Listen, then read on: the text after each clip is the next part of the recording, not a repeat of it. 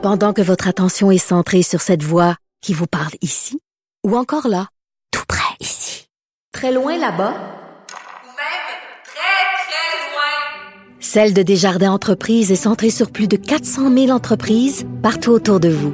Depuis plus de 120 ans, nos équipes dédiées accompagnent les entrepreneurs d'ici à chaque étape pour qu'ils puissent rester centrés sur ce qui compte, la croissance de leur entreprise.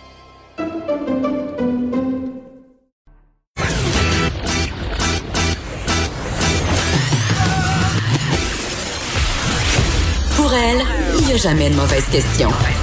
De 13 à 15. Les effronter. Avec Geneviève Peterson.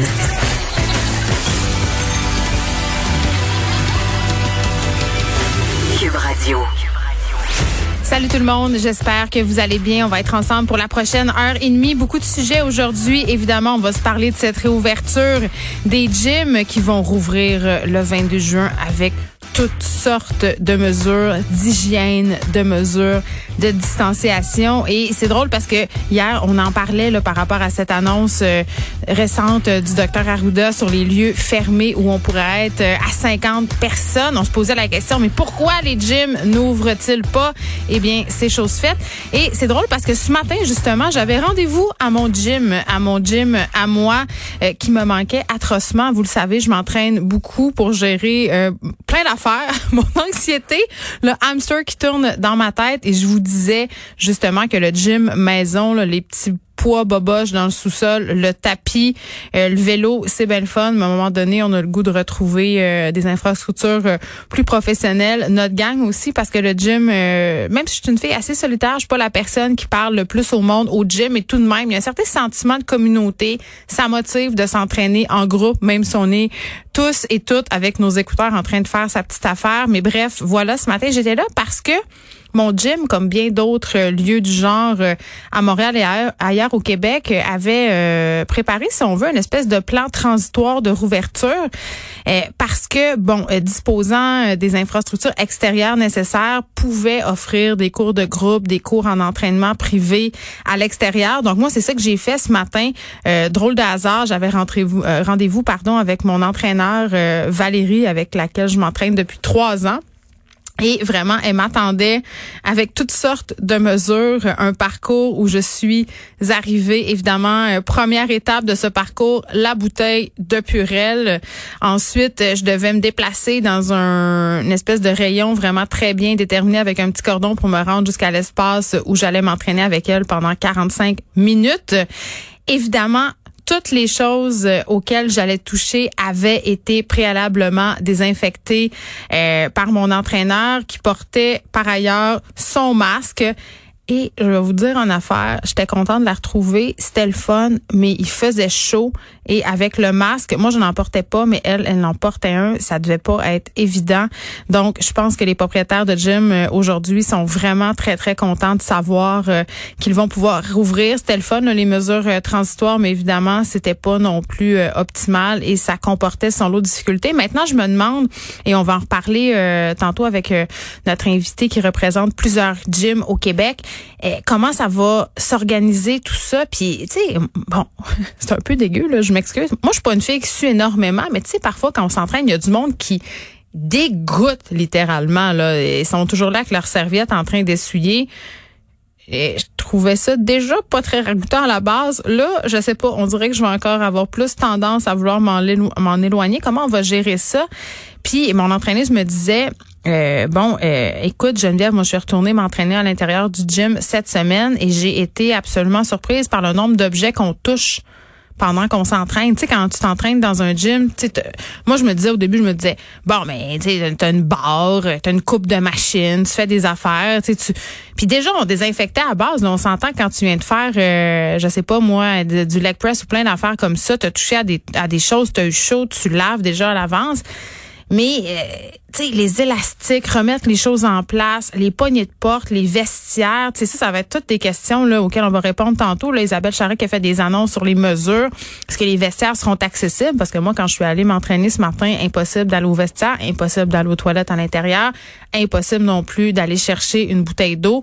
Donc, ça va être le fun, ce retour au gym, mais tout comme partout, comme les écoles, par exemple, ce ne seront pas, évidemment, euh, les gyms d'avant. L'expérience euh, va devoir être autre? Est-ce que les clients seront au rendez-vous? Est-ce qu'on sera prêt à payer, euh, je sais pas, moi, un gym en moyenne, c'est 50, 60 dollars par mois pour aller s'entraîner avec des contraintes? Parce que ça aussi, est-ce qu'on devra prendre rendez-vous? Ça sera plus possible de faire ce qu'on appelle un walk-in c'est-à-dire juste s'en aller après une journée de travail, par exemple, et s'arrêter à son gym. Tout devrait être planifié. Et je sais pas si vous êtes comme moi. Moi, la planification, j'aime pas bien ben ça. Ça m'angoisse, OK? Fait que l'idée de devoir dire, OK, mercredi, j'irai au gym à 16h15. Je sais pas. on dirait que ça me turn off. Bref, on va voir comment tout ça va se passer. Mais c'est quand même une excellente nouvelle que la réouverture euh, des gyms et autres infrastructures euh, sportives. Parlons du Richard Latendresse Gate. OK. Richard euh, Latendresse qui travaille euh, évidemment pour TVA, correspondant euh, que vous connaissez bien à Washington, qui se retrouve malgré lui au cœur d'une controverse parce qu'il a bafouillé en ondes. Et ça, là, ça nous arrive à tous, à toutes, même quand on a beaucoup d'expérience, quand on est en direct. Parfois, la langue nous fourche. Mais là, hier, j'allais dire, la twittosphère s'est emportée, mais c'est bien plus que la twittosphère. Là. Toutes les sphères sur les médias sociaux ont pogné de quoi parce que certaines personnes croyaient avoir entendu Richard la tendresse dire, et là je m'excuse, je dois dire le mot, et c'est épouvantable, le N-word. Donc, il aurait, les gens pensaient qu'il l'avait dit en ondes, live à TV à Sophie Thibault, là, pendant son reportage télévisé, nègre. Et là, euh, écoutez, là, ça a dégénéré. La situation a été tellement, tellement, tellement discutée sur les médias sociaux que Charles La Tendresse a ressenti le besoin de réagir. Mais là, je vous entends d'ici, là, si vous l'avez pas entendu, vous dites, ben, comment ça, l'as-tu dit, l'as-tu pas dit? On a l'extrait, OK? Vous allez pouvoir entendre et après, je vous donne l'explication. C'est un autre cas tragique, un aide noir qui, bon, il y, a une ambiguïté là, malgré tout. C'est un autre cas tragique, un aide noir qui, bon, il y, a une ambiguïté là. Bon, évidemment, euh, Richard Latendresse commentait le cas de George Floyd et euh, vous entendez là, il dit pas nègre, il dit Inde, Inde, parce que l'explication de Richard, parce qu'il a apporté évidemment des précision parce qu'on l'accuse littéralement d'avoir dit des mots qu'il n'a jamais dit. Euh, il allait dire individu. Il s'est repris pour dire le mot noir parce qu'il voulait être plus précis dans sa description de la victime. Donc, euh, de George Floyd. Et pour moi, c'est assez évident quand on écoute l'extrait que ce n'est pas le N-word qui le dit. On peut le réentendre. C'est un autre cas tragique, un aide noir qui, bon, il y, a, une ambiguïté là, malgré tout. C'est un autre cas tragique, un aide noir qui, bon, et moi, ça me fait capoter. Cette histoire-là a pris des proportions absolument gigantesques. Euh, bon, euh, Monsieur Latendresse, qui est un journaliste quand même respecté, qui a des années de métier, c'est impossible, impossible euh, qu'il ait dit ce mot-là en ondes, premièrement. Euh, et, bon, là, on, on l'a entendu, mais pour ceux qui ont vu l'extrait, euh, c'est bien évident, son visage est impossible. admettons que la langue te fourche et que tu fais un lapsus absolument effroyable et que tu dis ce mot-là, ça paraît dans ta face que tu viens de te planter. Là. On s'entend impossible. Et en plus, bon, Simon Jaudoin, que vous connaissez bien, ancien directeur du Voir, dénonçait cette situation-là sur, sur sa page Facebook. Un réalisateur de TVA qui est venu euh, commenter en dessous et il a dit, eh, écoutez, je suis bien placé pour en parler, là, ce segment-là, il était préenregistré. Donc, pensez-vous vraiment qu'on aurait passé un segment préenregistré où euh, M. Latendresse aurait commis une telle erreur? S'il avait commis une telle erreur, il aurait repris sa converse et on aurait euh, évidemment passé la phrase de façon acceptable. Donc, vraiment, moi, ça me jeté à terre de voir tout ça, de voir à quel point des gens, des militants ont repris cette affaire-là et qui a fait boule de neige. Je voyais beaucoup de personnes partager et insulter Richard Latendresse. Il y a une pétition en ce moment. Là. Écoutez, une pétition qui était rendue hier soir à 5000 noms qui exigeait la démission de Richard Latendresse de TVA. Je veux dire, il n'a jamais dit ce mot-là en ondes et ça me fait capoter de voir des gens, des gens qui ont une crédibilité. Il y a une prof de l'UCAM qui a dénoncé ça sur son wall publiquement en faisant comme si c'était vrai, en faisant comme si c'était arrivé, en ne faisant pas plus de recherches que ça. Et je trouve ça assez ironique de voir tous les militants qui passent leur temps à se déchirer la chemise sur les médias sociaux en parlant de fake news, en parlant d'histoires euh, non vérifiées, montées de toutes pièces et qui, qui là, n'ont pas fait le minimum de vérification, euh, qui ont généré quand même une espèce de tempête. On n'a tellement pas besoin de ça en ce moment. On n'a tellement pas besoin de jeter davantage d'huile sur le feu dans le dossier du racisme euh, partout et au Québec. Et les gens euh, qui ont fait ça, je pense entre autres à cette prof de l'UCAM là, de ce par ses fonctions, de sa place qu'elle occupe aussi dans les médias, elle mériterait quand même un petit blâme à mon sens. Il me semble que quand on dénonce à longueur de journée euh, les faussetés supposées que disent différents médias, les coins ronds qu'on supposément prendrait, la base, ce serait de vérifier cette information-là. Ça m'a vraiment, vraiment, vraiment hier jeté à terre. Ça me fait sortir de mes gonds. Évidemment, Richard Latendresse n'a jamais dit ça. Et quand on écoute l'extrait, c'est très, très évident. Là, on va aller dans nos souvenirs. Dans nos souvenirs lointains. OK? Pour ceux qui sont un peu plus vieux. Je ne sais pas si vous vous souvenez de DJ Daniel Desnoyers. OK? Vous rappelez-vous de lui? Il faisait euh, des compilations. C'était un DJ assez populaire euh, dans les années 2000. Et là, euh, bon, pourquoi je vous parle de lui, pourquoi je leur sors des boulamites, c'est qu'il a fait un post euh, sur Facebook assez problématique et qui démontre, à mon sens, très, très bien que la culture du viol est toujours bien présente dans notre société, qu'il y a même du monde qui trouve ça drôle. Alors, je vous dis qu'est-ce qu'il a fait. Je vous parle de son post. Monsieur Desnoyers, notre grand champion international, a fait une petite blague. En fait, son post Facebook était le suivant. Une petite blague aujourd'hui, question de vous faire sourire. Et là, euh, il a posté une photo et sur la photo, on voit euh, une plage paradisiaque et deux personnes. On suppose que c'est un couple, un homme, une femme. L'homme euh, traîne la femme par le pied. Donc la femme est couchée sur la plage, la face dans le sable. Puis le gars la tire par le pied, la traîne, la traîne de force. Et là, le commentaire de Monsieur Desnoyers, c'est après un souper de 150 pièces, et des roses à 60 pièces, elle m'a dit qu'elle avait mal à la tête. Donc, ce que ça sous-entend, c'est qu'après avoir payé un souper à une fille, des fleurs, ben, ça veut pas baiser, ça veut pas que tu ramènes chez eux, ben, c'est correct de la forcer, tu t'as payé. T'as payé, donc tu peux prendre ton dû, tu peux te servir. Si c'est ça, c'est pas de la culture du viol, je me demande bien ce que c'est. Bref, euh, pas bravo, Monsieur Daniel euh, Desnoyers. T'aurais dû rester où t'étais, c'est-à-dire euh, dans le temple des has dans les boulamites. et parlant de non-consentement et de culture du viol, il y a une histoire qui a attiré mon attention. en fait, c'est un, un jeune homme, Anthony Toupin, qui a été, euh, c'est un ancien journaliste. Il a été reconnu coupable d'agression sexuelle. Les faits, en fait, qui lui sont reprochés, ça s'est passé il y a quelques années, alors que M. Toupin étudiait en ATM euh, au Cégep de Jonquière, donc étudiait pour devenir journaliste. Euh, il aurait eu des relations non consensuelles avec bon, une jeune femme à l'époque. Il avait été déclaré coupable en septembre 2019. Cette femme-là, c'était une amie. Et Anthony Toupin a porté ce verdict-là en appel, euh, puisque lui, ce qu'il dit, c'est que la jeune femme, elle était consentante. D'ailleurs, le procès au complet reposait sur la notion de, de consentement et le juge Jean Hudon, qui a rendu, selon moi, une décision euh, fort malheureuse, n'a pas cru euh, la version de l'accusé au moment des faits. Donc, euh, bon, le reconnu coupable d'agression sexuelle. En fait, c'est pas le travail de Monsieur Don que je veux dénoncer aujourd'hui, c'est ce qui suit.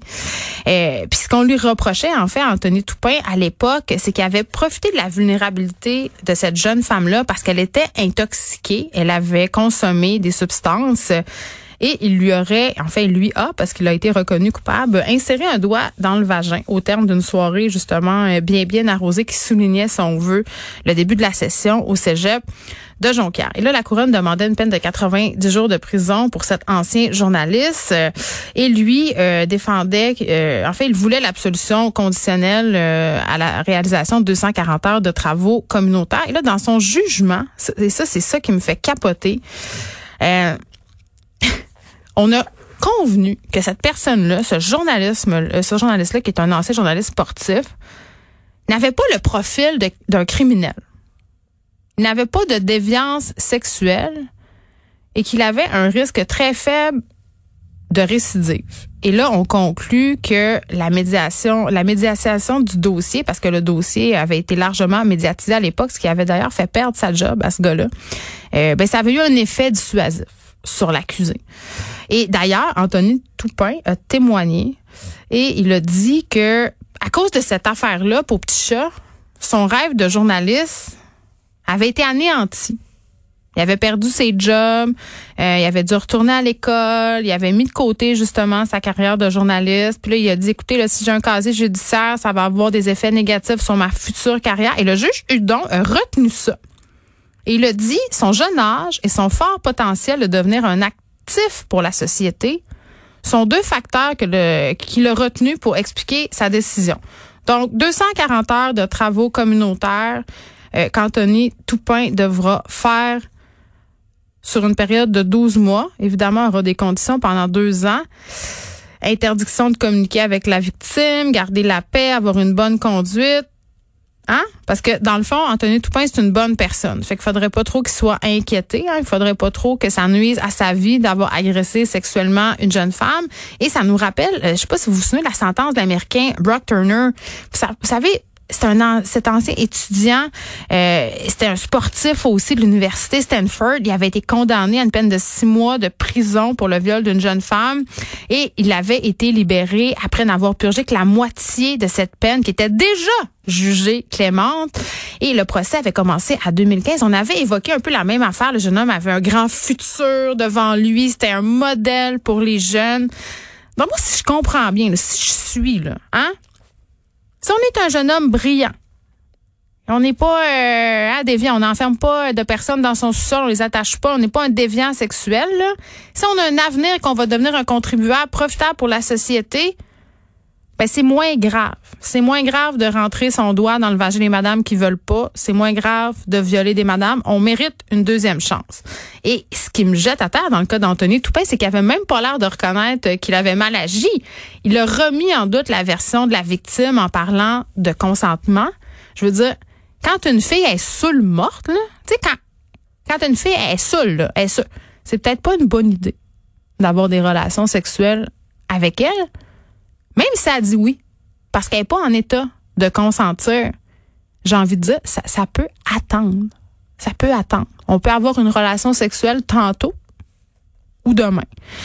Et vraiment, la notion de consentement, elle est excessivement euh, importante et vraiment, elle est au cœur aussi de plusieurs histoires d'agression sexuelle. Et beaucoup de victimes, et c'est ce que je trouve déplorable, hésitent à porter plainte car justement, ben, elles étaient saoules. Euh, elles ont l'impression qu'elles n'ont pas assez dit non.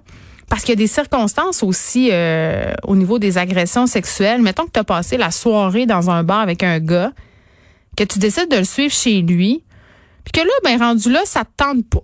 Ça te tente pas de coucher avec. Puis là, il te force un peu la main. Envoie donc, dit oui, on est déjà rendu. Et euh, plusieurs filles puis des femmes croient qu'elles ont, parce qu'elles ont suivi le gars, ou peut-être aussi parce qu'elles se sont fait payer des affaires. En tout cas, si je me fie au poste de Daniel Denoyer, c'est ça.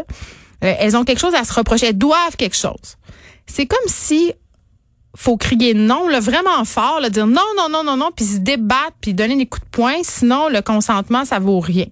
T'sais, et ton non veut rien dire. Je veux dire, si clairement tu es avec une fille puis que c'est évident que ça ne tente pas, gère-toi. Passe-toi un welly, comme on dit, là puis mets-la dans un taxi. Ça va t'éviter de te retrouver devant un juge des années plus tard puis te plaindre que, oh mon Dieu, cette affaire-là a gâché ta carrière. Pense un peu avec ta tête, pas avec ton bas du corps.